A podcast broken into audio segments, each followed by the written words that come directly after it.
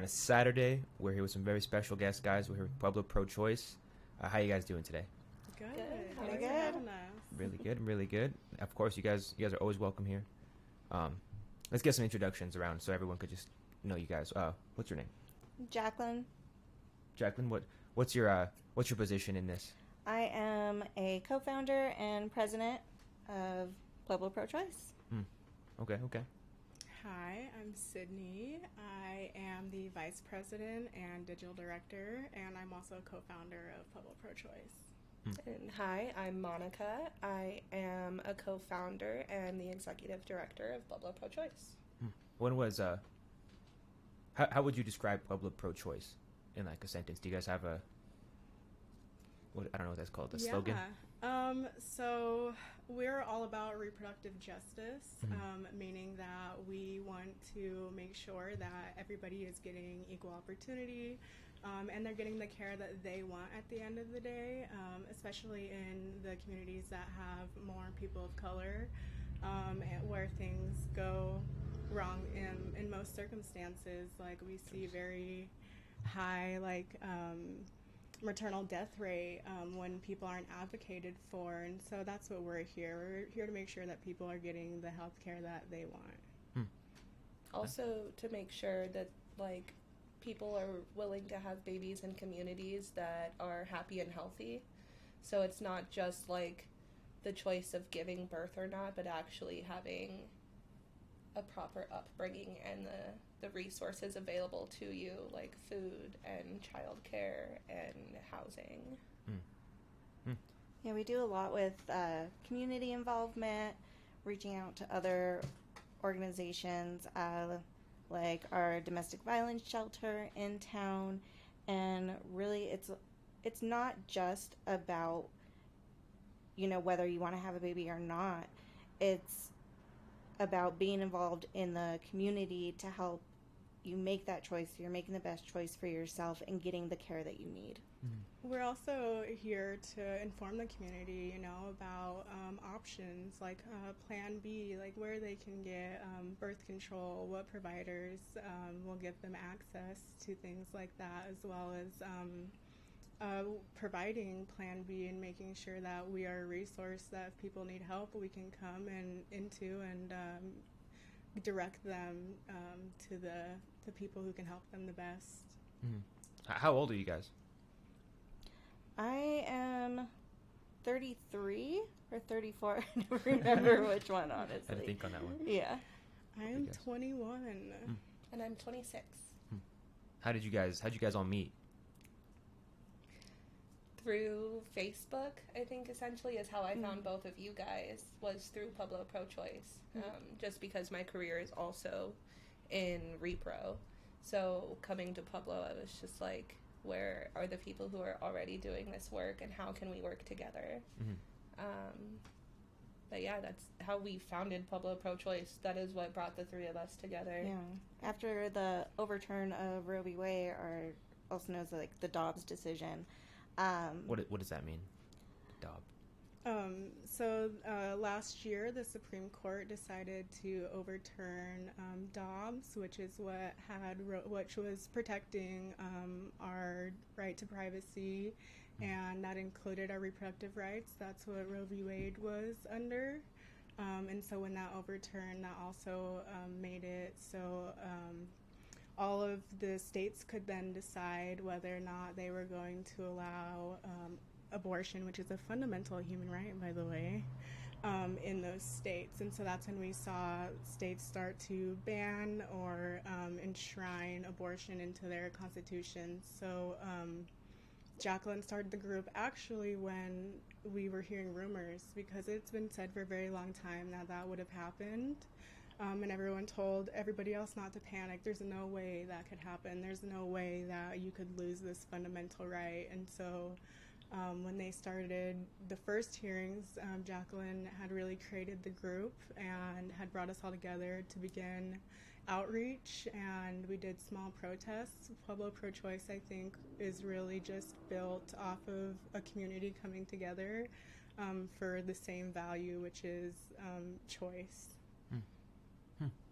Um, so, uh, I'm sorry to cut you. I didn't mean to cut you off. Also, I noticed that the the Dobb the Dobb thing. Um, will you continue off of what you were talking about with that? Oh, it's after um, it was after the Supreme Court. Uh, it got leaked that they were looking into re- or overturning Roe v. Wade, and I, I was upset, like so many people, you know. And I got on Facebook and I was looking for like a community that I could share my emotions with, and whether that be you know posting about it, spoken word, protest, and I really couldn't find anything for Pueblo. Um, so I created the Facebook group Pueblo Pro Choice, and from there, it's just kind of that was over a year ago, a little over a year ago, and from there, it's really taken off. You know, we found each other um, and connected. Now we are a nonprofit, and we're just doing so much more with it. How does the how do you guys feel like the greater public community like reacts to you guys? How do how do they treat you? Honestly, we've been really well received down here. Um, my organization that I work with is based out of Denver, so it's a question I get a lot is how is it working in Pueblo? Like how are you received? And you know, we go to Chili Fest last year. That was like our big first tabling event. We were at Pueblo Pride, which we're always super well received at. And honestly, Chili Fest was so amazing. We had so much turnout. We got like 500 contacts in the city of Pueblo that we keep in touch with. We update. Um, but honestly, it's amazing. We've been well received, especially during the ordinance um, work that we did last. Was it December? Yeah. We stirred up the community, and we had so many supporters. Any like uh, is so you feel like Pueblo is more pro-choice than it is pro-life? So, um, statistically, Colorado voters um, over and over again vote for abortion rights. Mm. Um, Colorado voters want access to abortion. Um, so it's not a ma- matter of if we're well received or not. Like statistically, like Colorado voters do want abortion. and that does reflect in Pueblo. It is the same percentages across the board. I think the only county in Colorado that didn't look like the rest of the state was El Paso County. Interesting. What what do you think it is about Colorado that makes us vote that way? I think Colorado has always been kind of a hub in the West for people who, especially in Denver, we're a little more liberal, and the rest of us are out here with farmers, and we just want access. So, what Denver gets, we eventually get. Mm. And I think that they have kind of set a pace, but I don't know. I think they need more outreach opportunities to get out to the smaller communities and help us. Mm. But I think when we have powerful communities like Pueblo that will demand the help that we want and need and deserve, I think we force them to listen to us. You I know, like that that. was evident during the ordinance too. We had so many people come out and stand outside of City Hall with us, and it was overwhelming the amount of support we had, and even just like messages that we'd get, like, "Hey, you know, I can't be there, but do you guys need something? What can I do to help?" We get that question a lot from our community. People coming up, "What can I do to be involved in this? What can I do to help?" I think also I want to add to you asking why Colorado is the way it is. Um, I think we'll never know exactly why, but when see when people see other people taking care of their communities, it really draws more people like that to come here, and I think that's what we've seen over the last um, few years. Like when we protect um, people in our communities, people want to join those communities. Mm-hmm. Yeah, that makes sense. Um, how many people are in the Pueblo Pro-Choice organization? 415 are on our Facebook group. How many workers or people that are actually like? So we are volunteer based right now, um, and we are always growing. Um, we are hoping and always looking for opportunities to like help our volunteers advance in any way we can. Um, so it's really um, the people from our group. They come, they ask us how they can be involved, and um, they come, they table with us, they um, provide water and snacks and so much um, outreach. Even if they can't be there in person, they're emailing, um, they're calling, they're active on our social media. Um, so I think that's what Monica means by like it really is like a community. Although we're a nonprofit, um, I think we did that so we could have more opportunities and further the group. But it's still really just a community of people who want access and are pro-choice. All right, respect. Um, you guys have anything that you guys? I know you guys came here with a full with a full plate of stuff. You know, pull out your phone and notes. Oh, I'm gonna my just check my phone too. I got a message. I don't want to see if it's my parents or something. Yeah, I love that. Text your mom that you love her. Thanks. um, so, um, you're 26 year old Yeah. years old. I know in the work that I do, um, I face a lot of ageism, um, and I'm not ashamed to admit um, that people do that to me. I know Monica also face, uh, faces a lot of ageism. Do you ever find that when you're in political spaces or doing forums? You know, I feel like I do it to myself. I'll I'll like look at them and I look at myself and be like, wow, they're they're career politicians. They've they've been on city council, you know, two terms. Like why why am I here? But, you know, in reality, you know, I shouldn't think like that. Um obviously something's going not right. Right. So, you know, I think Um, I think it's good to have younger people I that agree. setting. I uh, was watching your um, mayoral debate with uh, Forging Pueblo, and you made a really good point that like people want to see normal people be able to run for office. Like we don't always want to see people who are only affluent and have you know all of the resources provided to them. We do want to see our normal people be able to. Um, have more of a voice and amplify that voice, and um, I see that consistent messaging in everything you do. Yeah, I agree with that. Um, it's just like no one tells you how to how to run for anything. It's I feel they don't tell you on purpose. No one wants you to. and it is change so anything. complicated like you know because you have to do the announcement Mhm. and then the interviews and all the paperwork and it is a really complicated process to get involved in it um, i know like how you were saying how you, you do it to yourself with the ageism Mhm.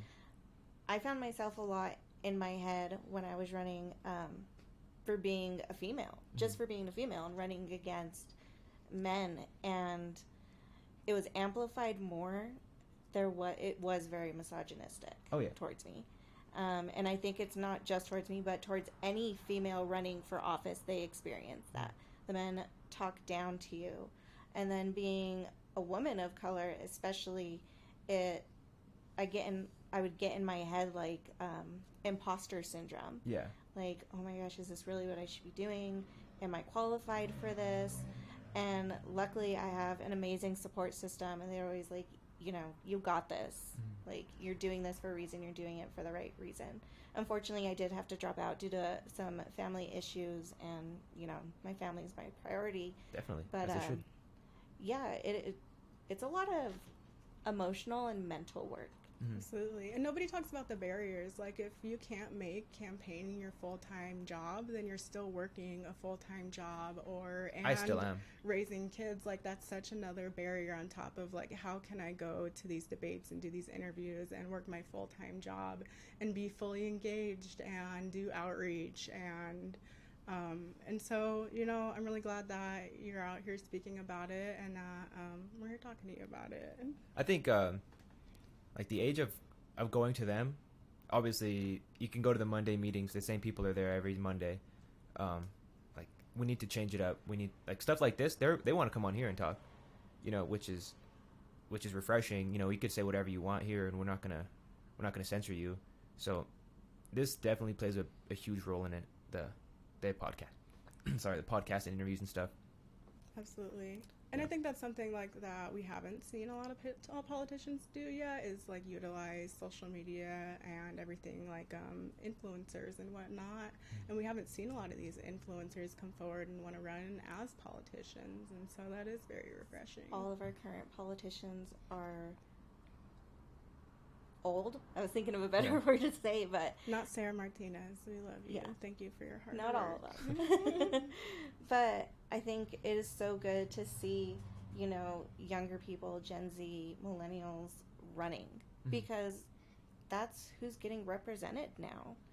And it's so good to see like I really love how much Gen Z has stepped up and now they're outvoting boomers. And so it's so important like doing stuff like this cuz that's what reaches them. Mhm. And having politicians that do their own social media is a new thing too. And it kind of gives you that that insight of who they are more of a person instead of a curated image that they paid someone to create. Mhm. Yeah, you know, there's like thousands of hours of us having conversations that are like probably not good. You know, like- I was gonna ask you about that. Yeah. But- I saw a few of those. Yeah, but you know, like, um, I, I've I've been questioned about it. You know, I, I've everyone could be I could be serious. You know, we could have a real conversation, and then we can make some jokes on the same couches. Like we're we're multi-leveled human beings, as everyone is. You know, it's like there's no reason to get bogged down yeah. on a on Or a. like onions. Yeah, yeah, I don't like onions.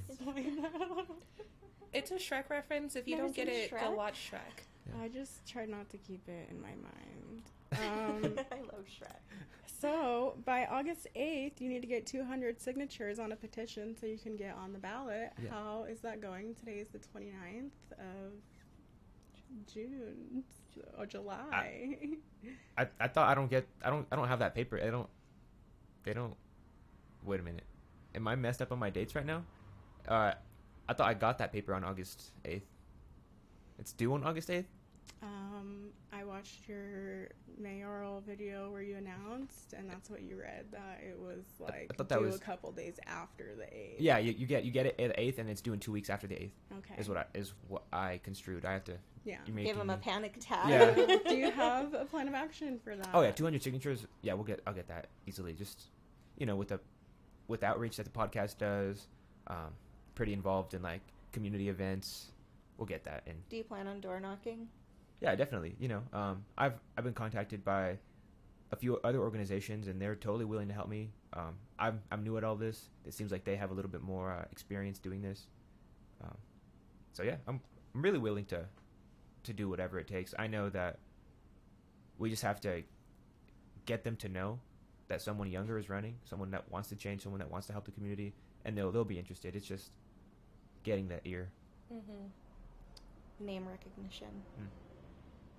But yeah, you scared me. Was- You should be on it. You gotta be on it. well, I, well I, we can't like start beforehand, That's true. Yeah. so but we'll, I'll, we'll get it in a day or two. That's exciting. Pretty positive. Yeah. That's a good one. Wow. the planning is the most important part, you know. Mm.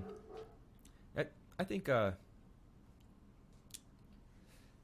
uh, what what I've what I've been doing, I guess, to campaign is um, recently bought some some PA a PA system, going out to public events and kind of just sitting there for hours and hours Yeah. and like making it fun, but also there's the people that will be serious and have a 40 minute conversation with you. Mhm. So like it's a good mix. And did you buy that out of your own pocket?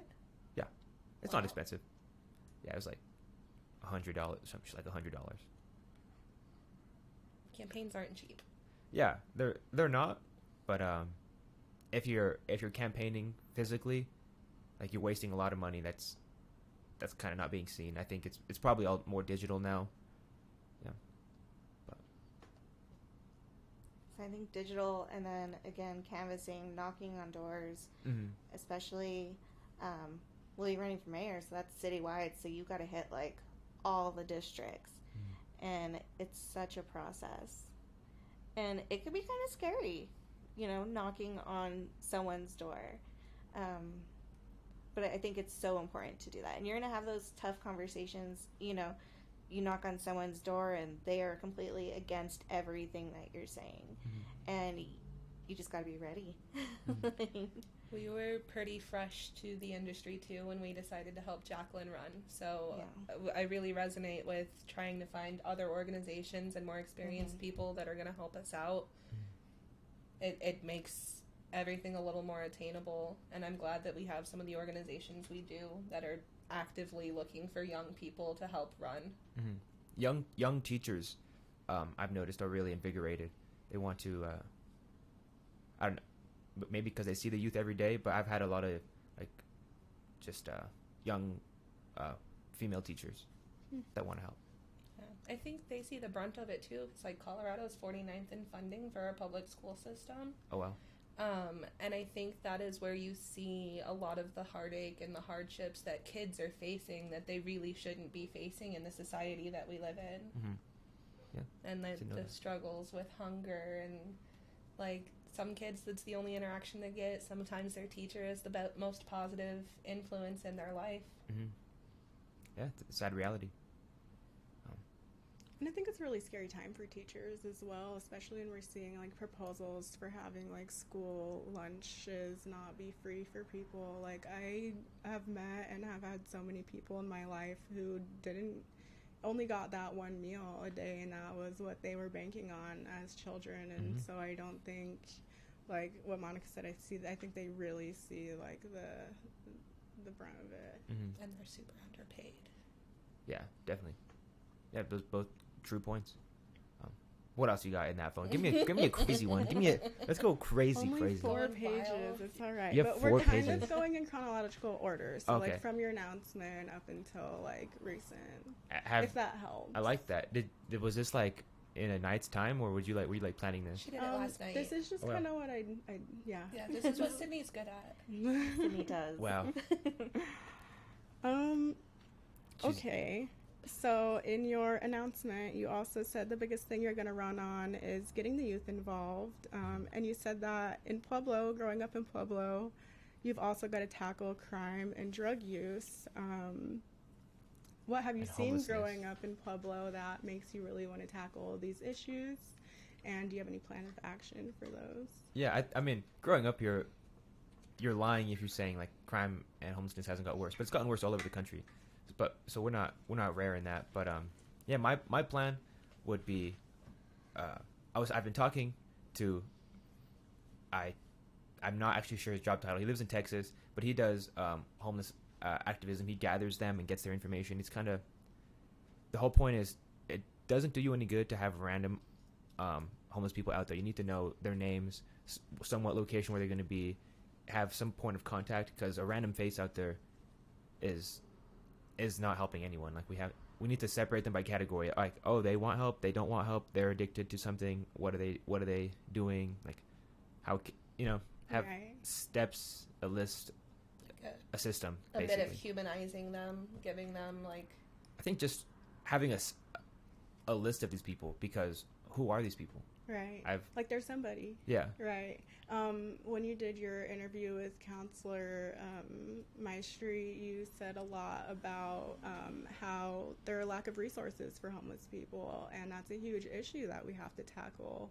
and that we create unnecessary barriers almost. Like you need to have the paperwork, you need to have a phone, you need to have all of these things to be able to even just begin to get a leg up. And I really just wanted to emphasize that. That was a fantastic point. Yeah, I I re- I don't know if she saw that point. I don't remember, but she was. I'm sure you guys have some words about her. Oh, we have opinions. Yeah. we'll get into that later. I'm sure she knows them already. So Have you seen the memes we've made? Oh my god. No, I haven't. Are they- no. We can pull them up. We can. No. We got the Join the internet. group. Answer our questions. Join the group. Yeah. Find cool. out. Oh, funny. Yeah. But yeah, homeless. It's it's a three part problem. You can't tackle one without tackling all three. I love that. It is very intersectional because if people don't have resources, then they're more inclined to steal for the things that are basic necessities. So I Mhm. absolutely agree with that point. All right, what do you think? You want to move to my next? Yeah, I mean whatever you got. Like Okay, so um, I do need to. I have to ask you about your interview with the chieftain. Oh man, they butchered me. Why? Why? What? Why do you say that? And what points did you make in the interview do you not think that got into like the actual publication? Um, that well, first the very first thing that comes to my mind, the last sentence. She asked me. Um, her name was uh, Anna Lynn, Annalyn Winfrey or some shit like that. Shout out you, Anna Lynn. I know you're out of a job. If you want to work for Street Champs, offering you a job right now to write news for us. Or come work with me, Anna Lynn. I love you. Yeah, but um, she asked me, "Are you gonna smoke weed?" She asked me if I want to have the other candidates here for a debate because I'm gonna set up some debates. And she was like, "Are you gonna smoke weed um, with them in the room?" I was like, "Yeah, it's it's my house." And then the way she worded it in the thing was like, he said he's gonna in, pass them a joint, or like he said that he's gonna be in rotation with them or some shit, like pass them a joint. Like she like worded it where I was like gonna, like like I'm kind of an idiot. I think. So do you think like that's maybe like a part of maybe some ageism that you face? Like Uh, she was younger than me. Oh, But still, I mean, I do have to ask that. But I do want to ask you about your response video. That was not my point of that question. I wanted your first thoughts. But um, you know, I I think uh, she was doing her job. What she, I was front page. I was I was on the front page of the newspaper. Like, she was doing her job. She got she got a spicy headline. If you read the headline, it was like, I have it hung up right there actually. YouTube, the online headline was way crazier. It was like YouTube streamer announces candidacy while smoking blunt on live stream. Which is kind of iconic. Like I really heard about it from friend groups who didn't even like follow politics, and Yep. so maybe all press is good press sometimes. I Yeah. think, from my personal experience with Anna Lynn, she knows how to grab attention. Yeah, she and that's what you want to do. I mean, I loved my articles, um, both my announcement article and my exit article. Um, I thought, you know, I'm a very open person. I lay everything out on the table, and I don't think she spun it either for me or against me. She just said exactly what I said, and it came out. I loved them. Yeah, I thought they were very nice. we are Anna Lynn fans. Yeah. That's so fair. She, she did a great coverage of our uh, pro-choice rally for the Bigger Than Roe event we did back in January. That's fair. And um, I, I could, you know, I, I spoke to Anna Lynn a little bit before we started the whole thing. Like, she's a nice, she's a nice person. She. Um, she did her job, like you said. Uh, but I think it was more salacious than it. It made me look kind of like, like a fool. I think, but you know, I I have it hung up in my house. It's mm-hmm. hilarious. You- it's I, Pueblo Chieftain is is no longer. So It grabbed a lot of attention. it's a relic. I yeah. did hate the picture that they used of me. Really, I will say mm-hmm. that. Do you think your response to the article was harsh in any way at all? no. I think I was right. I said Pueblo Chieftain's not going to last six months, and it didn't. I I saw a future. I said that in the video. So like, it's a dying media. If you're writing on a newspaper, like, uh, this is getting more views than them at this point. Yeah. I think when they got bought out, that also kind of killed their Pueblo love. Yeah. Yeah. Um, yeah. it- I'm sorry. What? I would say it wasn't local anymore, and Pueblo was such a proud city, especially like local businesses. So having a big corporation come in and buy out the chieftain, which has been around for years, um, I think that they lost a lot of business doing that. It didn't feel good. No, That's one thing Pueblo never responds well to. Right. We really appreciate, I think, all of our local businesses here. Um, I think that's something we hold proud in Pueblo, as well as our unions. And so, we're a small town with a big population. we have small town mentality Yeah. for sure. Mhm. Yeah. I like that. But yeah, uh, was it was it harsh? My my video back to her. Do you think it was harsh? Um, I think it was. Do you, are you gonna? Can I really tell you? You can say whatever you want on the show. I think uh, I would have um, maybe not the best first reaction either, and you're live, and that's sometimes very difficult. Like as an influencer, like all aspects of your life, you're you're showing to others, and so. Um, but it probably could have done without some of like the misogyny in the in the beginning. What did I say that was misogynistic? Oh yeah, she has a Um, quote. I'm not gonna quote all. no, read the quote. Read the quote. because I won't. I don't agree. I don't agree with you. Can I read it? Well, okay, because I do want to make a point real quick. So in the first video, before you saw the article, you said um, an interesting thing that happened. The reporter was 23. That was pretty chill. And then once you saw the article, I noticed that then it kind of changed to this reporter wrote this stupid ass story about me saying that, and then you didn't finish that, and then you said, I want to say that I'm kind of disappointed in how, how the whole story came together, which is not That's anything valid. bad. You're allowed to have feelings.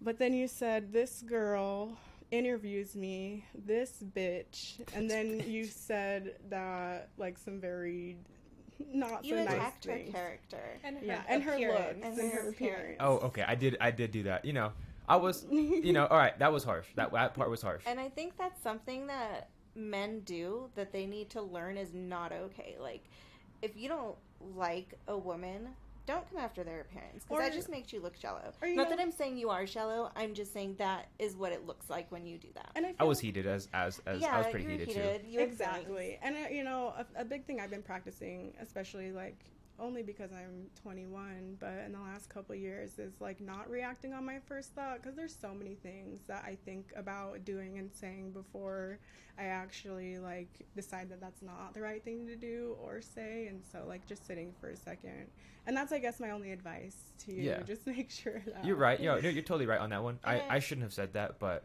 it hurts. Like I had comments. Um, people, like I said, I did not like that picture they used me. I had uh, comments, people attacking my look, calling me fat. Oh, looks like she must have missed her abortion date, and it got to me. Like Jeez. it made me upset that people came after my appearance because I think everyone is vulnerable when it comes to how you look. Mhm. Everyone has looks in the mirror and sees something wrong. It shouldn't be that way, but it is. And then when you specifically go after and attack someone for their appearance and you know just those little things, it hurts. Yeah. I think you owe Anna Lynn an apology. I do. But you know, and and I'm not I'm not justifying my actions. I, I was I was being an asshole uh, when saying that. It was in the heat of the moment of the of the story that was written about me, and I I thought that she um the way she put my character out there for the entire city to read just kind of made me look foolish, and and I, I felt like I was the butt of the joke for Right. for the and we don't disagree with like your first reaction like when you said like i'm disappointed with the outcome like that was very real and you're very valid to feel all of those things you know right in the moment but um maybe something shouldn't be online yeah, that's fair. And I, if she's if she wants to, I, I I've invited her multiple times to come back on the podcast and have this conversation with me, and but she she ignores me. yeah well here's your opportunity we're live right Well, now yeah, I mean, you, she knows where I live. You can come pull up right now. We could, we could do, actually. We are do, I'm doing an interview after this, but after that one. okay we'll go on a less heated topic No, I mean we could we could keep going. I like it. I like that you like have the quotes. Yeah. um, so you did um, a street champs versus Pueblo city council where you said that you invited all of them to come join you, um, but um, Regina was the only one who took up your offer. Um, and It wasn't. It wasn't necessarily like I. I don't. I didn't have contact. Like now, I have like their phone, like phone numbers and sh- and stuff. So like it wasn't as uh clear right, back then. But now, now that I didn't. and I did see her personal ask to come on on the comments as well. So Mhm. like that was a good way probably for you to connect, and then you were more aware. Mhm. Um, but in a couple of the things you've done, you've said that you want more of a police presence. Um, I'd just like to know why and more about that. I think in the nightlife scene in particular, because people are getting shot every single night at the, every single bar here. So like, if you go to Springs or Denver at two in, two in the morning, there's there's four cops like on the busy main street where all the bars are. There's four cops right there, no matter what, just touring. So, and it's not we don't even have the cops to do that realistically right now. We're down like 50 spots or whatever. That's why they're offering the sign-on bonuses. But really, in the nightlife, because we can make Pueblo like a an event city. You know, we, we have that new brand new amphitheater coming to Springs. It's gonna bring millions and millions of dollars. They're gonna bring huge artists out there. Like that's a thirty minute drive from here. They could get lunch here at the Riverwalk and go back up to their go back up to their concert. Like, but uh, they're scared because they Google us and they see everything and they're like, oh, maybe we'll just stay in Springs. Yeah. So I, I'm nightlife for sure. Okay. And what about like the people? And we have a large like people of color population here in Pueblo, but like, what about the people who um, are unsafe, maybe around um, certain police officers or just police officers in general. I think that's when the community outreach comes into play. Like we need to know who's policing us. Let's start introducing these police officers to to the high school, you know, middle school, high school, and then to the greater public. They have that police like festival right over here on um on that park. I don't want to say where exactly where it is, but this park over here um by the 7-Eleven. So like they're trying to do the community outreach and make their faces known because you're going to be less scared of like, oh, that's you know, that's that's Tom. You know, I've seen I've spoken to Tom, but now he's pulling me over. So but you're going to have like a like kind of like a relationship built with him. So that'll help with the with the fear and stuff. And while I wish, like, I truly could agree with like that, there are so many circumstances where there are black police officers who are police officers, but when they're not in uniform, they're killed by their own. Hmm. Um, and and circumstances like that. I was a, a Black Lives Matter organizer before this, and I did a lot of work around um, and just advocacy with the indigenous community here and many others, and we with holding the police accountable, especially like in 2020. Um, and reading some of the stories, you really question like none of this was justified. What gives somebody the right to be a judge, a jury, and an executioner? I think it's education. You know, like the the police officers are are our same age, and you know, like I couldn't imagine, you know, trying to protect everyone in this room. You know, because like that's what they have to do. They're they're to be the first ones up, first ones out there. So it's it's like a mental thing too. It's you have to train them so they can like fight their emotions and their fight or flight response. It's Right. it's it's not one clear answer, and it's never going to be. And there's there's the anomalies. You know, people are crazy. People crazy people want guns. So like, there's gonna be crazy people that want to become a police officer just so they can do bad shit. You know, we have to like weed out these people through what mental evaluations, you know, tests, and it's gonna take time. and better police training. yeah, exactly. Yeah. Do you think the police should go through diversity, equity, and inclusion Yeah, training? of course. Yeah, everyone should go through that. Every single job, you'd just be a easier person to talk to. Yeah. Yeah. We were at a city council meeting where one of the police unions came in um, because they were talking about the shortage of police officers here in Pueblo. Um, and they're saying that, you know, one of the things they needed was um, a raise. And they're saying that the reason they need a raise and they can't get um, more police officers is because morale is low and that management um, is, doesn't treat them well. Um, and so, you know, I saw um, Councilor Winter was like, you know, maybe the first step to treating this is better management. Like maybe more money will only help for a little bit if they continue to leave, but if we have better management, maybe that will be um, something that would help. Also, we've seen success, like um, especially in Colorado, with like things like the STAR program, where they come in and they take some of the load off of the police um, force, and they go and they help people who are in mental health crises and whatnot. Do you Mm. think um, programs like that should be put in place? Yeah, definitely. You know, um, don't send a police officer out there first. You know, send a send someone that can mediate the situation, get them the help they need, because not everything is. A police officer is just going to escalate it most of the time, um, just by their presence, like you said. It's just social stigma right now. Like everyone hates police officers, and it's it's been happening obviously since the Black Lives Matter, like George Floyd stuff, really really spun into action for like the social media age, but it's like no one wants to be a cop, like you said, because everyone hates cops. It's like a fact. Right. It's the same thing about politicians, and here we are. Yeah, I, I wouldn't even. You know, you guys kept calling me a politician. I wasn't gonna say anything. But like, I don't know if I'm a politician. I don't. I think I'm just like I I'm a citizen. feeling. I'm a citizen. you know, wanting to make a difference. How can we see these comments bigger? You know, if we usually have a computer guy. Um, let me see if I could pull him up over here. Oh, his mouse is dead. Oh wait.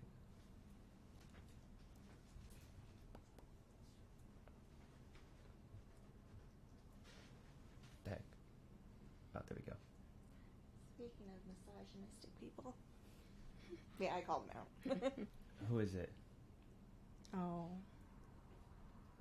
I can't see that far. I'm gonna, I'm gonna pull it up. I'm gonna pull up the comments right now.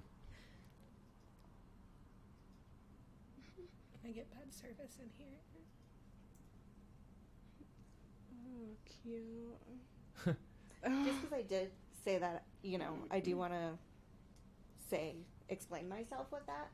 Um, he was someone I was running against, and on my article, uh, my announcement article, he spammed it with his campaign stuff.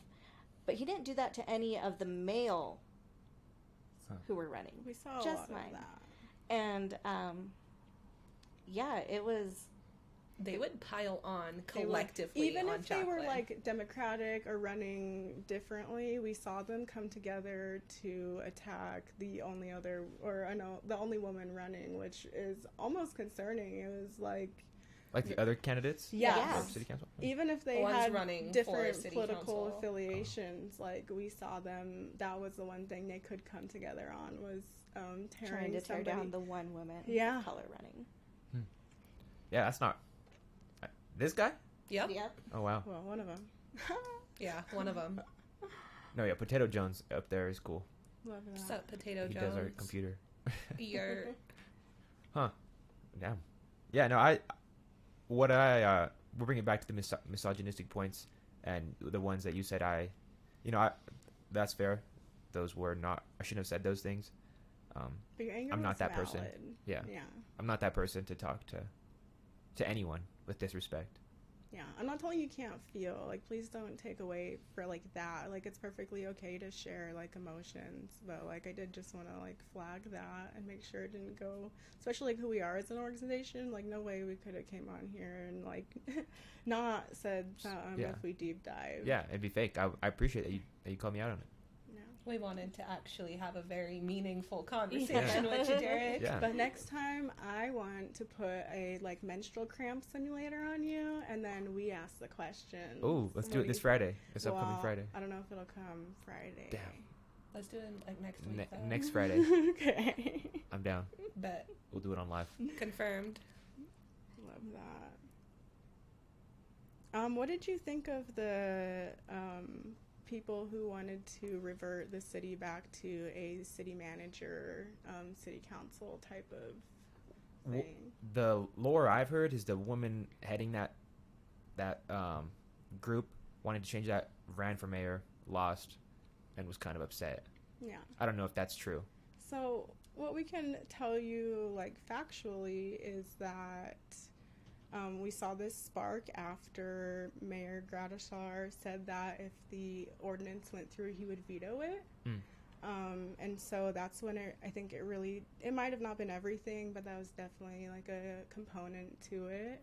And that was the abortion ban ordinance. Right. Oh yeah, Regina spoke on that. hmm And then um, the way a city manager works is they make more money. Pueblo used to work like that in the past, and in 2018, um, Pueblo voted to have a mayor system. So we are currently under what the citizens voted for.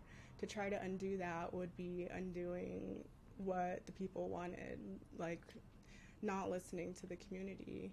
Um, but city managers get paid more and they often have severance packages that last for years, whereas mayors, when they're done, like they don't have any of those things. It's just done.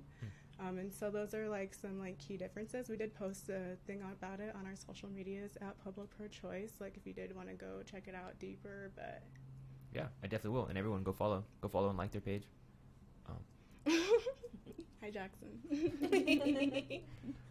But yeah, I, I'm I'm not, I'm not opposed to learning new new facts and new information.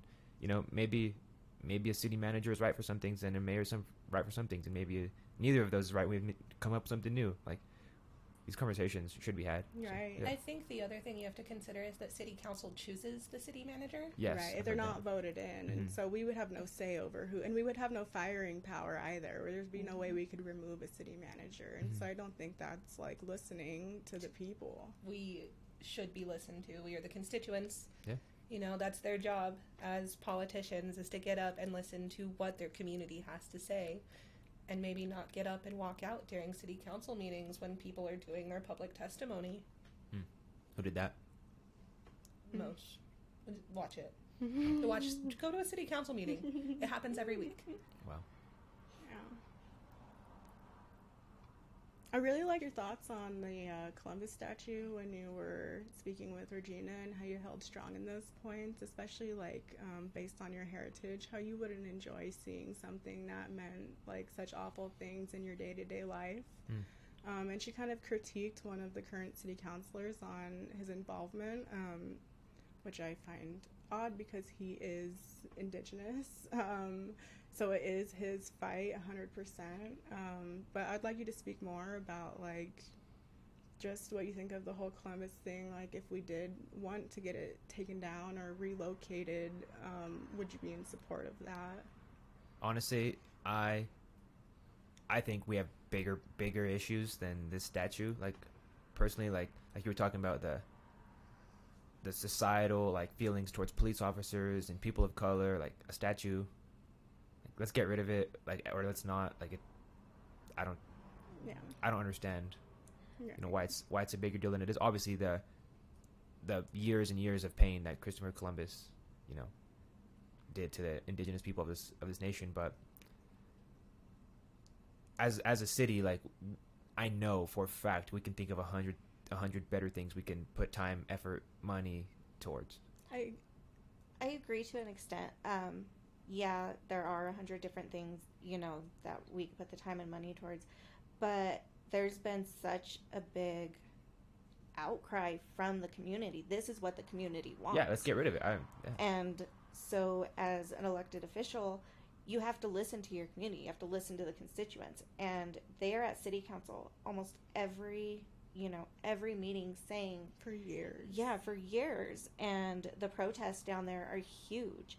I mean, if you want to be elected f- official, you have to listen to the constituents, and that's what your constituents are saying is that they want it gone. And as someone who is indigenous um, of Native American descent from this area, even I had my ancestry thing done. It's Mhm. really cool. but um, I hate seeing that statue it's just a reminder of all the oppression and death that my ancestors had to go through.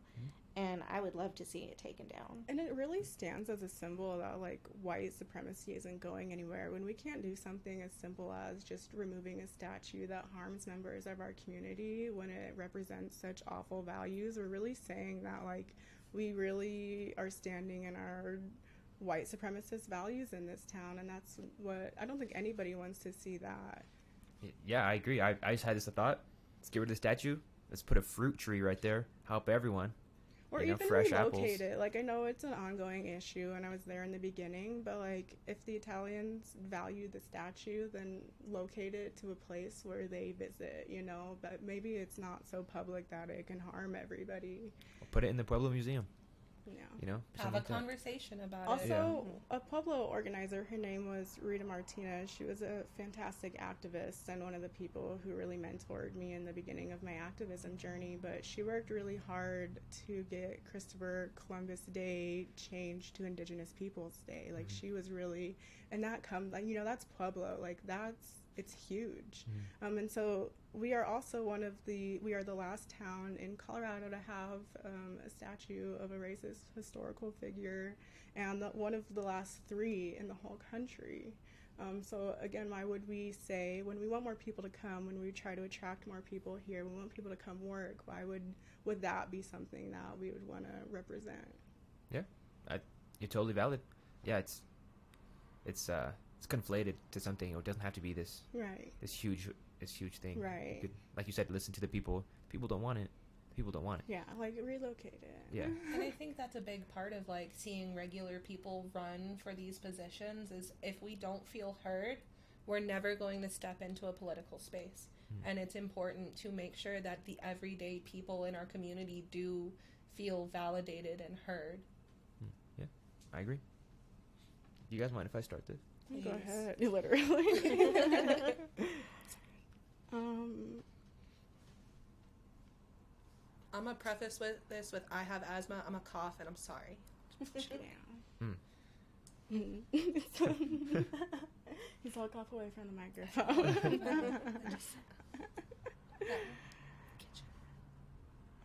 um, I really did like your point, though, um, when you were originally talking about the statue with Regina. How you said you asked her, like, do you think it's okay then to have statues of Robert E. Lee and other like historical figures? Um, because that really was kind of like a it was kind of woke. Like it was kind of like the perfect response to something like that without um, being controversial. Because that's exactly how people need to see it. Like Yeah, I agree. I'm not only coming for you. I do have compliments. Thank you. I- mixed into I- the- I'm enjoying this.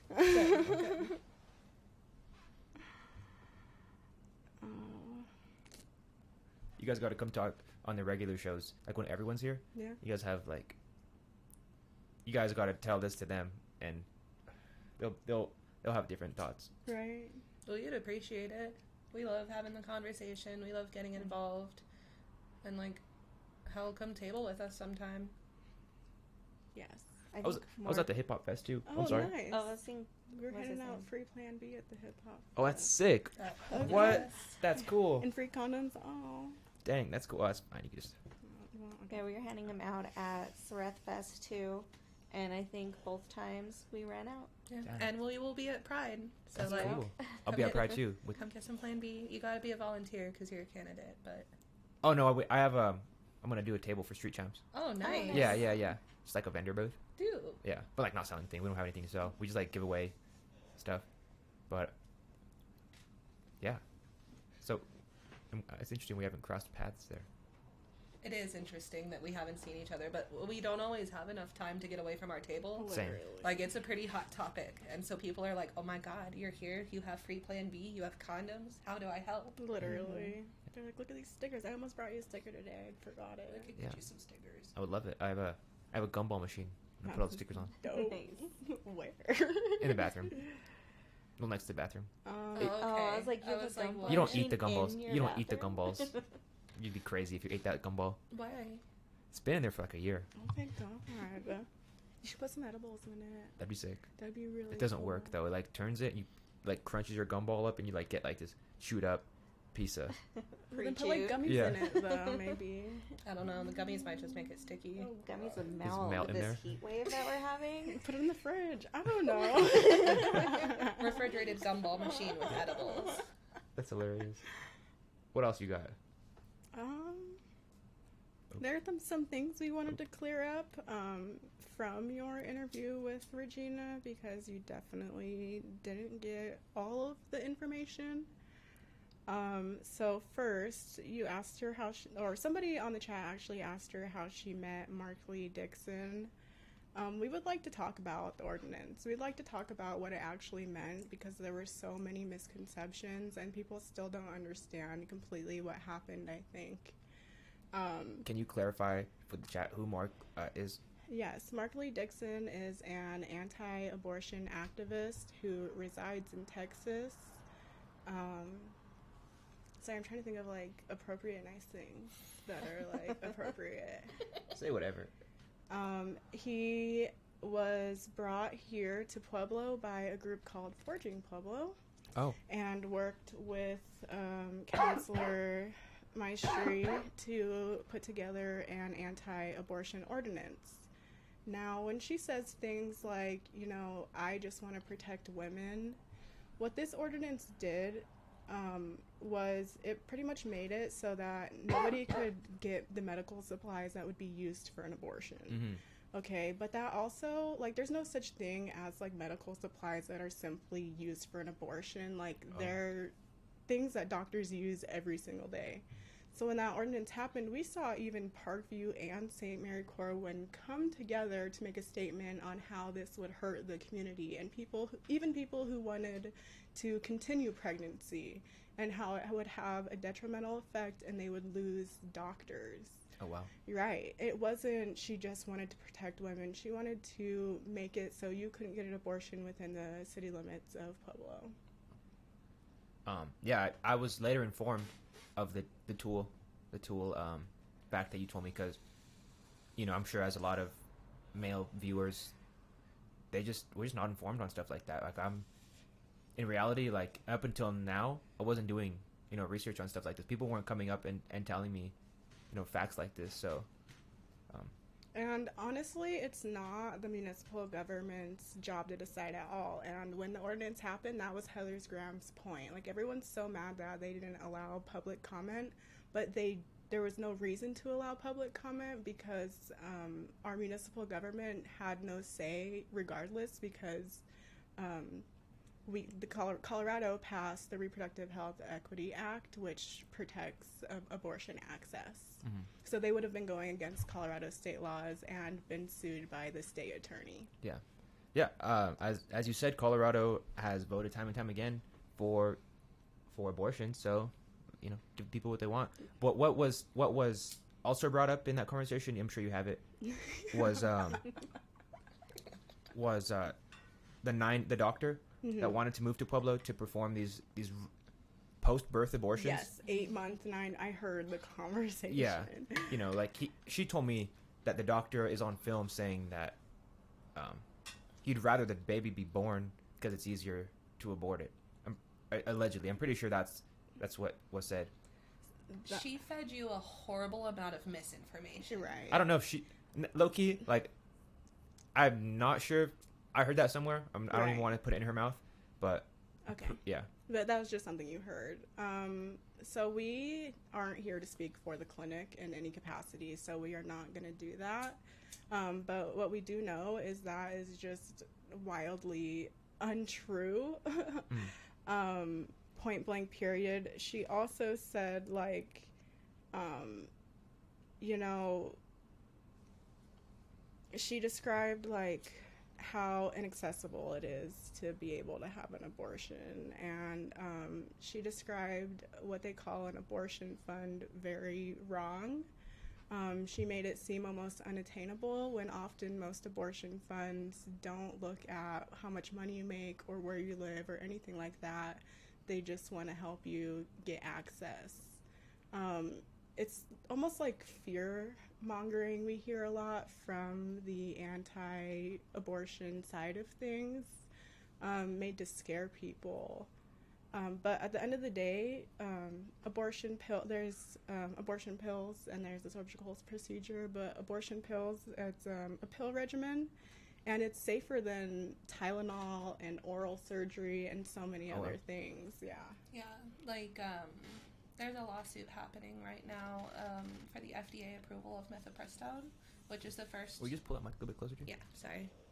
Um, which is the first pill in the medication abortion process, and it has been safe and effective for like the last 20 plus years. And it's the first time anyone has ever tried to go after the FDA approval of a medication. So it's like uncharted territory, and it's a continuous attack that we see from like the same groups that come through these municipalities are going to a federal level trying to attack abortion on all sides. Right. So when you talk about Mark Lee Dixon, like that's what he does. He goes to small towns. He finds the councilors that support um, anti-abortion views, and then each passes ordinances in each town trying to Oh wow. slowly outlaw abortion, which is unrealistic and it's so harmful.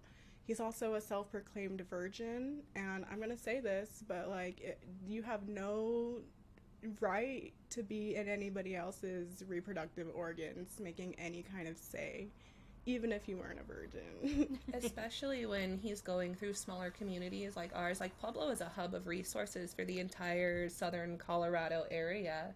Get They're- That's what I was looking for. Yeah. People who drive from Alamosa and Salida and like a lot of the valley that come and get their help here. And if you're to ban that access here, hmm. you're you're screwing half the state. Yep. And we are here to help expand access. That's all we want is to give people safe, healthy options. Hmm. They just is it burning on the couch? No. Thank thank God. These couches have been through some the ringer. but um yeah, you guys are you guys are right. Um yeah, the the nine the nine month thing was like really shocking. I don't That's not true. And that's Oh, how it's that's fair. supposed to be like shocking, like jarring, you know? Mhm. Like make you want to resent it and not learn about it and not be educated. They But- go for the heartstrings. But it's really Yeah. a ripple effect, like what we're seeing in Texas now. People who want to continue their pregnancies and things go wrong are now unable to reproduce at all and almost ending up dead and septic because they can't receive what would be considered abortion care, but it would be it's it's a fundamental human right, and so um, it's wild. It's insane. And then the doctors are scared to perform any sort of help for these people. Like they have to wait until they are almost on death's door before they can say, okay, I can give you this care or this care. But at that point, the doctors could still be sued. Hmm. Imagine having an emergency, like let's say you cut open your femoral artery and you go to the emergency room and your doctor tells you, I really want to help you, but I need to call my lawyer first to see if that's okay. right. Like that should not be happening. or like I really want to help you, but I can't until you're almost dead. Like And then it's so far gone that women are losing their reproductive abilities and they are losing their lives. And it, it's not okay. It is making things less accessible and we are harming people. And But we're also seeing, as an outcome of this, a growing consensus that we need abortion care. Like, it really is, even in um, places you wouldn't expect. Like, we're seeing so many people come forward, like, hey, we don't want our community dying. Yeah, yeah, I agree. Um,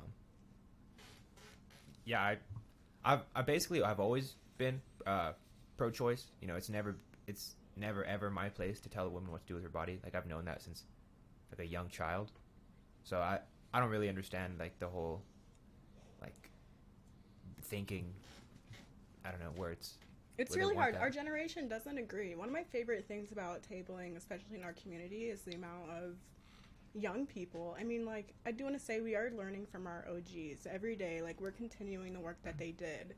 And so we're always talking to them. But it's so refreshing to see young people come up so excited to get, like, a fuck abortion ban sticker. Mm-hmm. And, you know, they're so intent. And at this point, we are outvoting the boomers. And so it is really important that we continue to educate um, our generation so they can make informed decisions when voting, when getting reproductive health care, all of those things, when receiving gender affirming care, everything.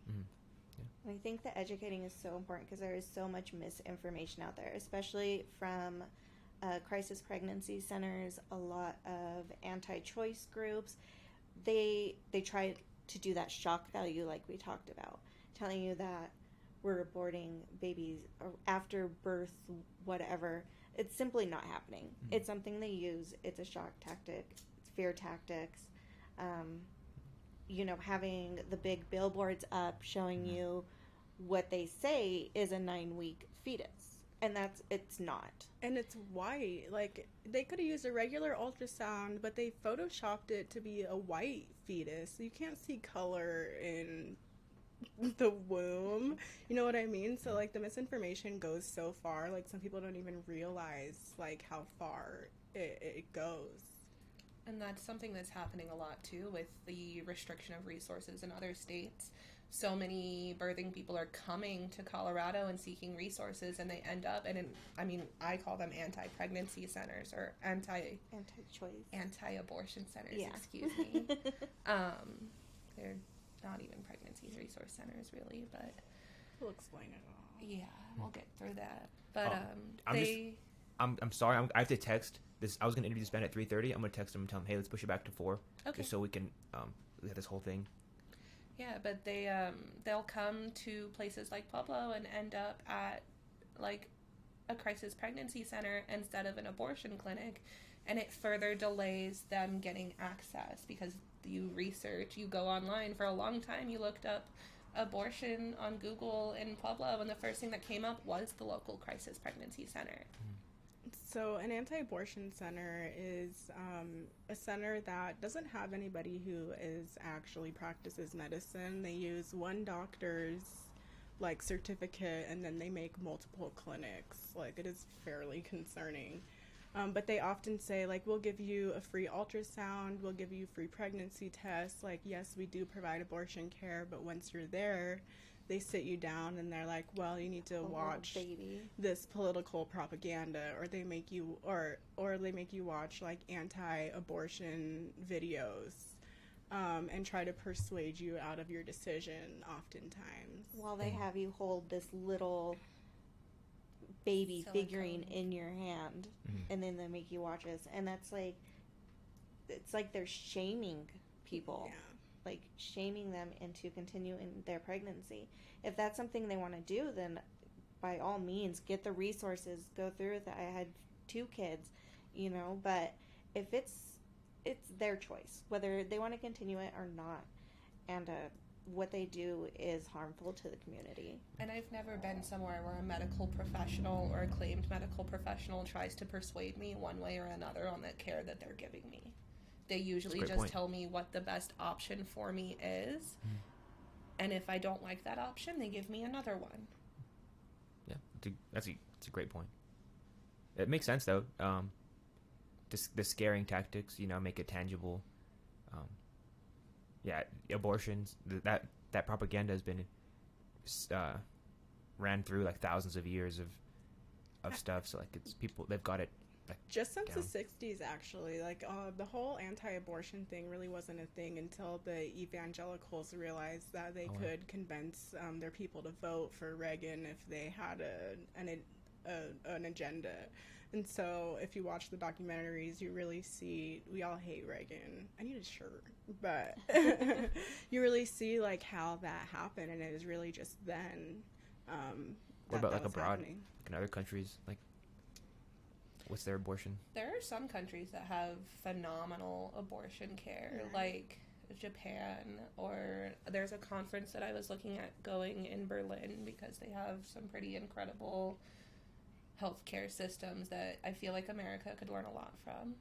Also, we're seeing like a lot of responses from other countries since our decision, like France making sure it's enshrined in their constitution because of what they saw happen here. It's good to know. It's good to know what other people are doing. What else you got in there? You're looking for? Look, give us a crazy one. Mm. Um, so let's talk about the Forging Pueblo Mayoral Forum. Oh yeah. Um, do you feel like your values align with Forging Pueblo's? I have I had never heard of them up until that. They didn't tell me that there was a debate up until like three days before, maybe like four. But they gave they sent me they sent me like this packet like to fill out. I didn't fill it out. I just read it online and and spoke about it, and then they used that. Uh, but no, not at all. Like it was, it was a church for a mayor debate. You know that was already like a red flag. Um, Right. they, they were like the first question everyone asked me was like, "Do you believe in God?"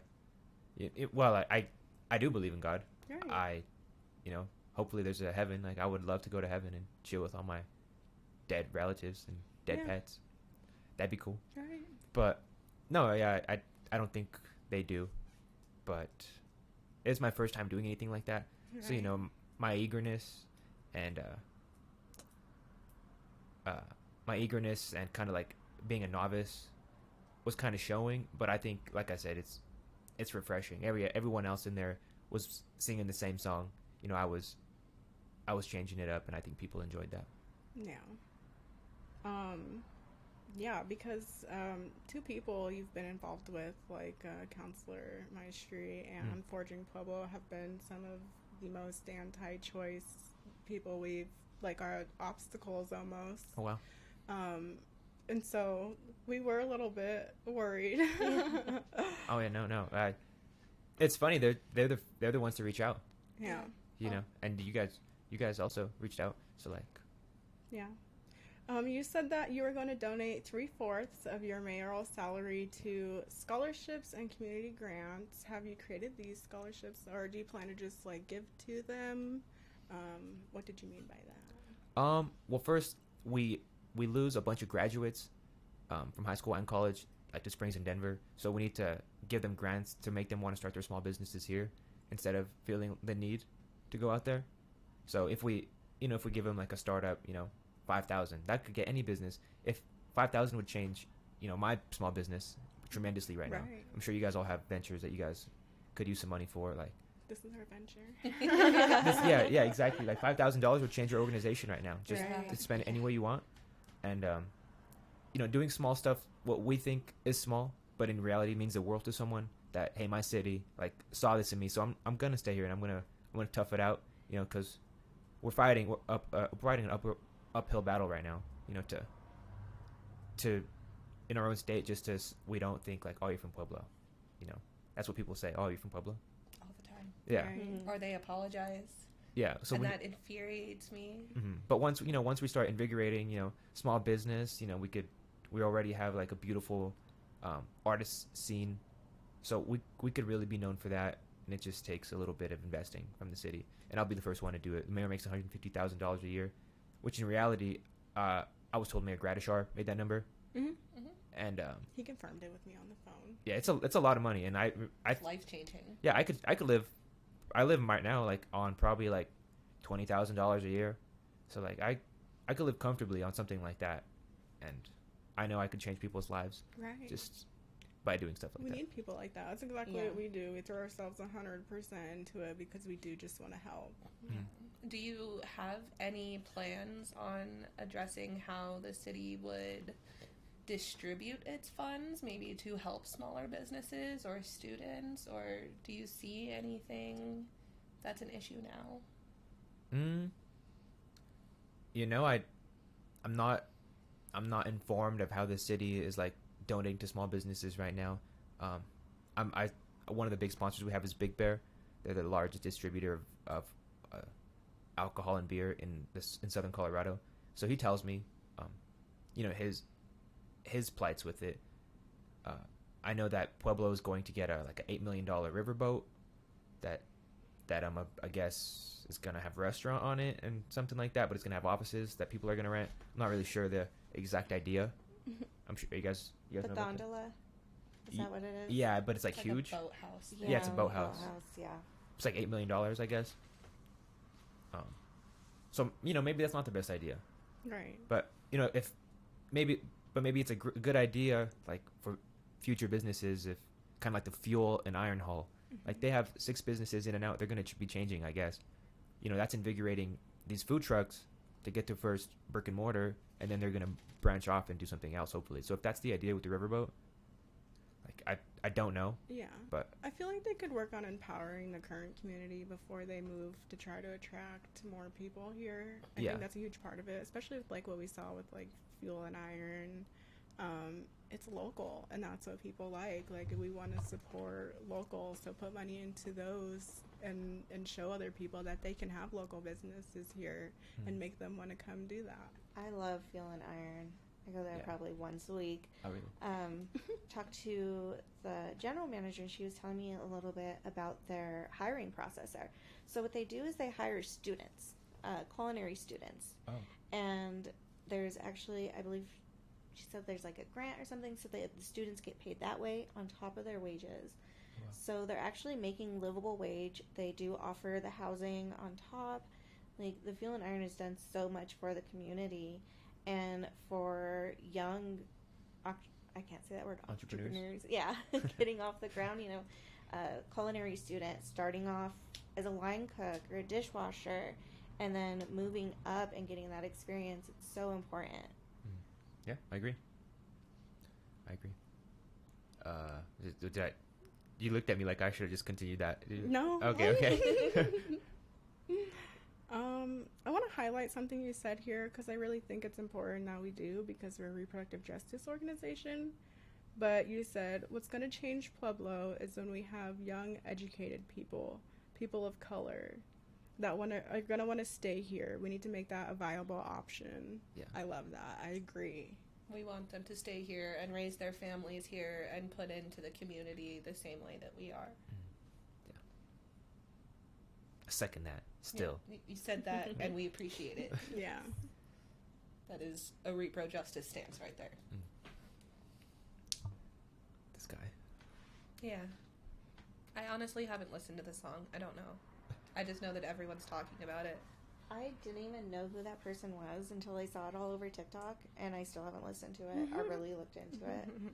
Like, I like don't like country famous. music, so That's fair. That's fair I just want to say the only thing I want to say about that is you don't delete things that you aren't guilty for. Oh, he deleted the song. He deleted parts of the video Oh. and things like that. So I don't think guilty people do that. Yeah. yeah. Yeah. Right. or yeah. I or usually agree with non-guilty Sydney. people, yeah. So Um Let's talk about marijuana. Let's do it. Um, so at the Forging Pueblo, I understand the situation you were in there because I can't imagine walking into that blindsided, honestly, like that three days before. Um, but we would like to have a more open conversation about it. There, you said that um, it's a two-sided coin with marijuana, and that you we really just need to keep an eye on where the tax money is going, which I really appreciate. I agree with that point. They told us that the tax money would be going towards schools and all of this, and I want to see it.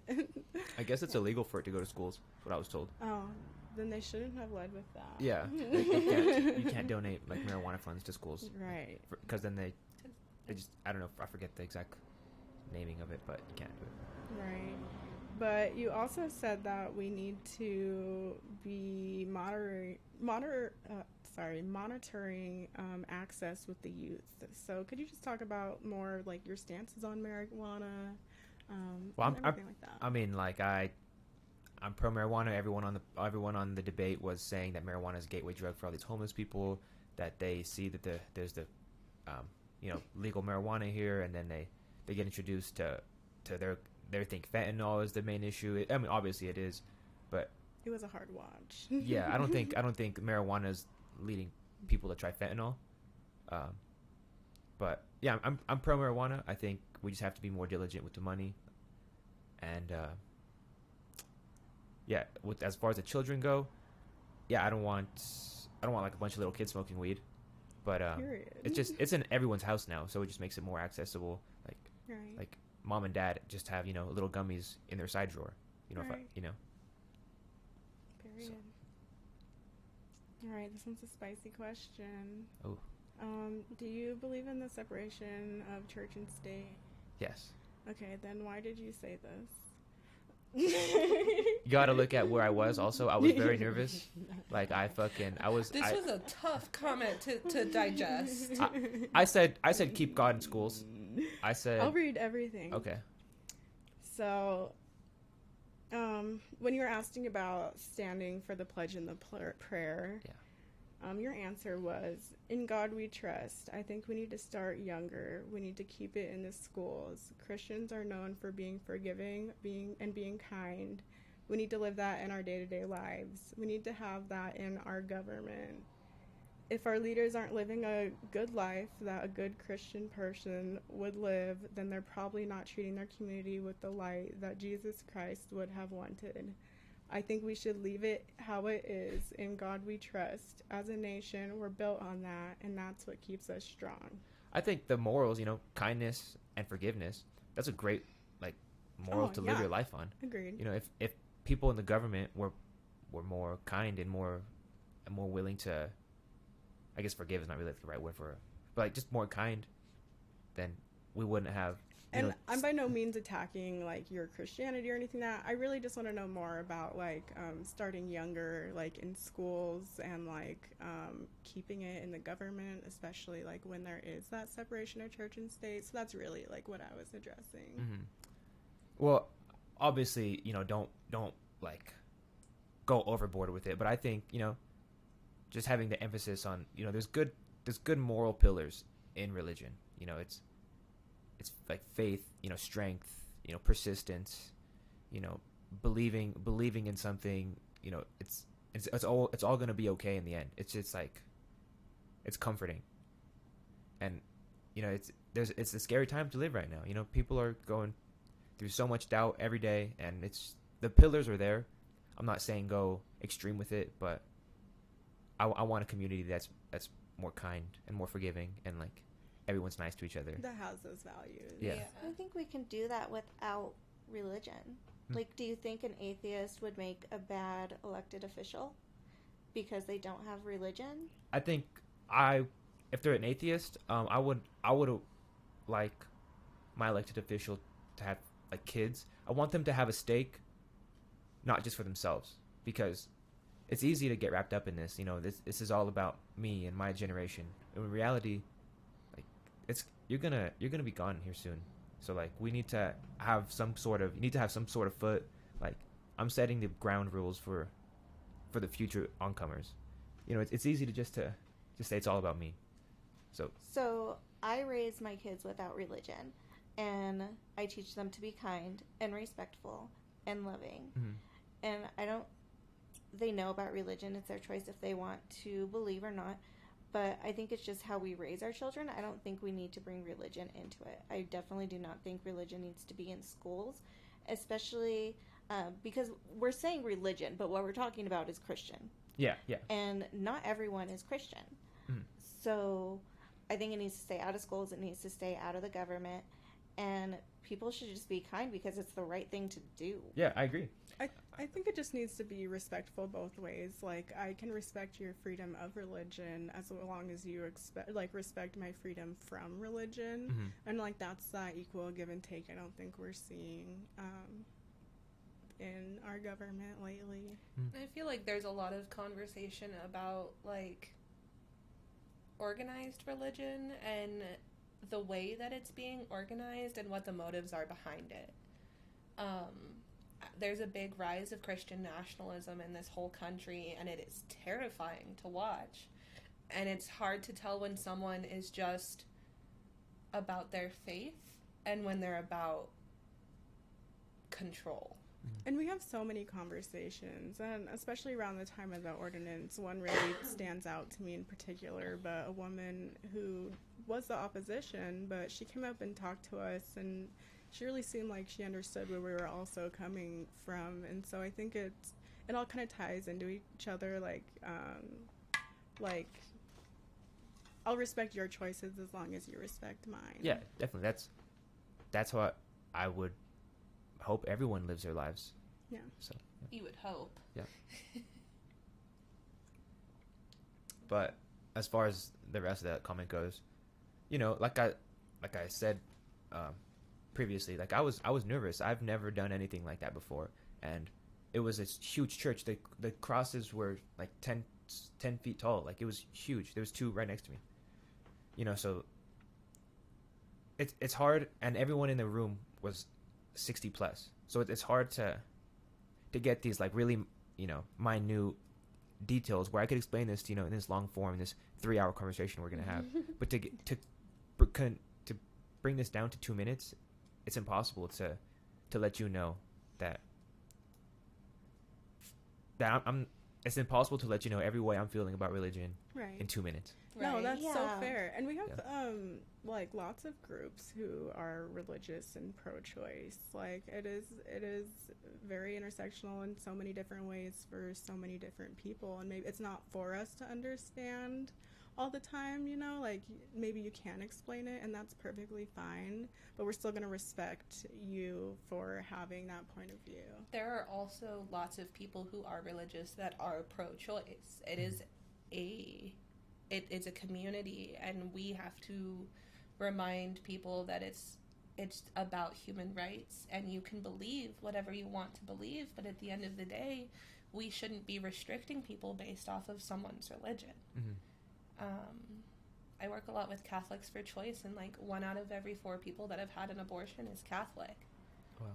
and that that is a national statistic that they they have all of the research on and i can send it to you if you want Yeah. I was raised Catholic. My grandparents are both very religious, but my grandma is very pro-choice, and she's actually like, they're the ones who taught me about feminism and, you know, activism and stuff. So, I said, I'm not against religion.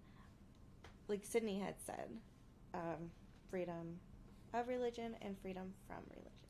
Right. And I think what we really are getting like away from is we're talking about like extremist Christian nationalism at this point where we're seeing it hurt people by banning abortion um, or by gender affirming care right we're seeing that hurt communities and i don't think anybody no matter what you believe in wants to see people hurt like that Mhm.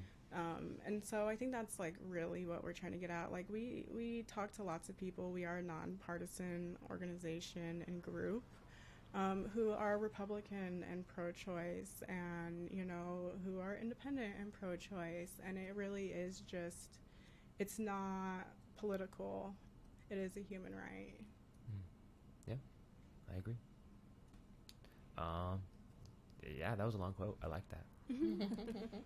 But yeah, I I will stand on that. I I'm pr- the pillars of life. You know, you you're raising your children with those pillars. Like that's that's amazing. And having children, it makes you, it it it makes you realize like this. I'm not going to be here forever, and I need to set these um, young young people up so they could have the best successful life that I could leave for them. That, So- yeah. that's a repro justice mm-hmm. standpoint. Yeah. Welcome, brother. Okay, that's it. All No, my hard-hitting questions. I have another one. Ooh. When you are in front of audiences that you're unfamiliar with, how do we know that you're going to stand firm in these same beliefs no matter who you're talking to? It seems like you get along with us really well and you agree with what we're saying, but we watched the Forging Pueblo interview and that's not what we saw. I was I was pro I was pro choice and I know, I know. Not just pro-choice though. Just like, I guess it's hard with the time constraints. But have you considered like having some strong talking points that you stick with all the time, so it doesn't seem like you're shifty? Well, I, it's not that I'm shifty. It's that when you present me with new information, I I have the freedom to be like, oh man, this new information is really eye opening, and I, I I can have a difference of opinion. I don't think it's I don't think it's being shifty. It's it's being like i I'm a person. I, I'm I don't know it all. I'm never going to claim to know it all, and you know that's why we have this conversation so you guys can teach me things.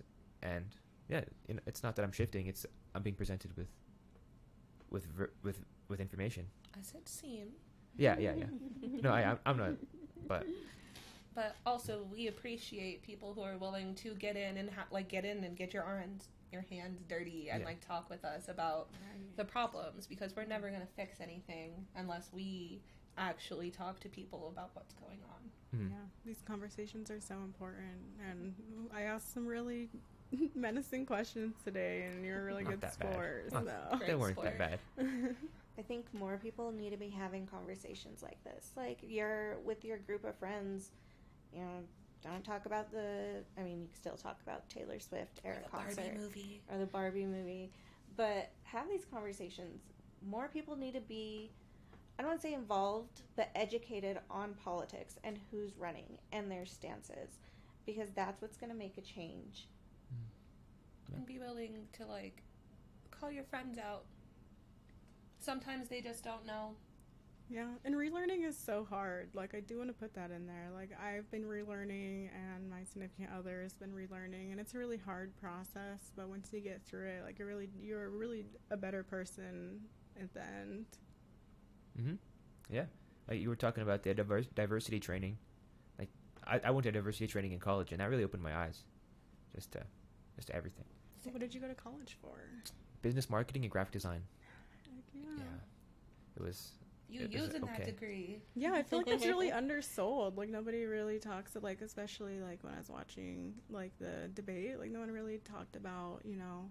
Well, they went to college 50 years ago, you know. right. So like when it's it was two hundred dollars. yeah, it's hard for them to A relate. dream. when it was free. Yeah.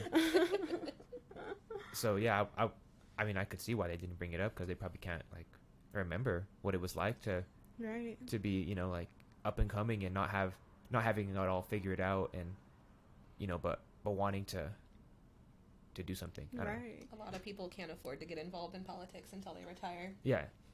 I it's i haven't paid any money into anything. It's free to run for mayor. The paperwork's like not that crazy. Um but yeah i've free campaign so far. I feel like i have, have a fighting chance. I know i'm going to win um come january. be inaugurated or whatever it's called Yeah. Yeah. That was some really good advice. I think that's like one of the good things Regina told you is not to say like if I win, but like when I win. I really like that. Yeah. Yeah. She's and you know, you guys have had her um you guys' problems with your organization with her, but she's she's one of the ones that's that's reached out and she's always been constructive, like really nice. Uh she wants to come on, like but you know, Right. we, you could you could change up. No, yeah, we definitely don't know her personally, only from the work we do, and and unfortunately, what we saw and what we continue to see is a, a bad side to that. But hmm Yeah. Um, That's Pueblo for you, though. yeah. any any anything else you guys want to get off your chests? no, I'm actually done grilling you. Do you have any questions for us? Yeah. Um, let me drink some water. you Yeah. know, I, Oh. I I was like like nervously drinking this whole time. I know. No, it's cotton mouth. But um so with with the whole with the whole candidacy thing, um are you guys are you guys reaching out to any other candidates? I I don't think any of them align with you guys if I'm like Um, so here's a big thing, and I'm gonna say this out of my mouth. Like, if you were misogynistic in any way during the race that we were holding, we really don't have much interest in having conversations with you. Um, but we are willing to just, um, it won't be as personal as this. Um, and and I think that's a struggle we find because it is on both sides. Like, and not a lot of people talk about the misogyny and the racism, even from older people who claim to be on our side. So we don't really know yet. We have a few people in mind, but we're not sure.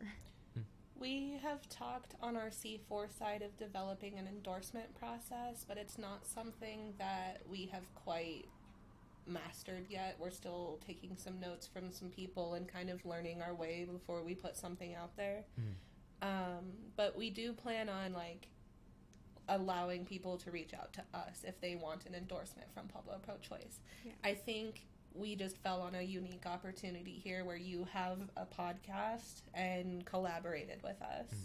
yeah, you guys are always welcome here. And you're so open. Like uh, we haven't seen some of the like fake put together appearances from you, so we were like, okay, we can have these conversations without feeling like we're gonna take repercussions or like get some crazy backlash. Yeah. No, that, the, the community's really enjoyed uh they've been really receptive to the whole podcast. Been doing it for like 2 years now.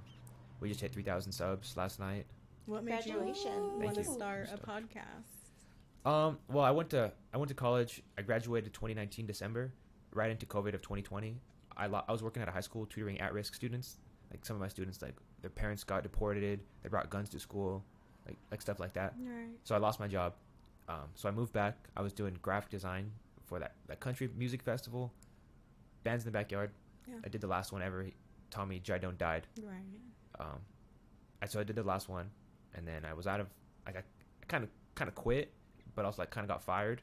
He was like, "I'm not gonna pay you for the last," because I didn't. I did designs every single day, and they were like, "We didn't use a bunch of these." I was like, "Well, I don't care. You, you still gotta pay me." They didn't want to pay me, so I got fired. if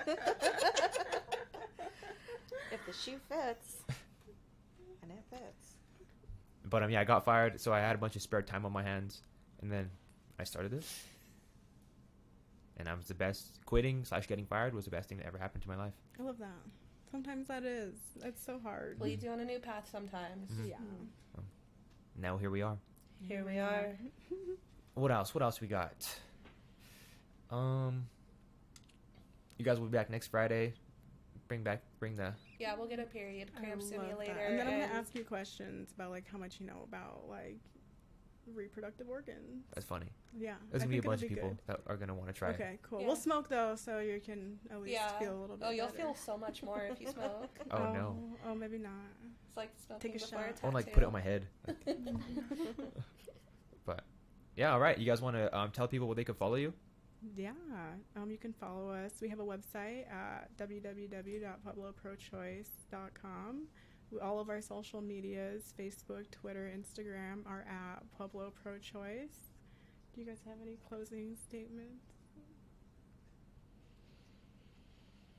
Hmm. No, thank you for having us on. Yeah. Yeah, of course. We really appreciate you giving us the space to kind of talk about some some shit and get into it. Yeah, we could always talk about some shit here. and I look forward to this the period simulator. It's gonna be a good time. Yeah. If anyone Yeah. else wants to do it too, like we're down. I'll bring alcohol to like wipe it off. Oh, and make nice. Sure that Oh, it's- we're not worried about germs. You know. Okay. Well, they get less sticky Yeah. Oh, they get less sticky with the more people use it. with the skin. Oh, Yeah, but if you wipe them down, it's Yeah, okay. wipe them hmm. all right. Respect. We'll try it out. All right, guys. Street champs.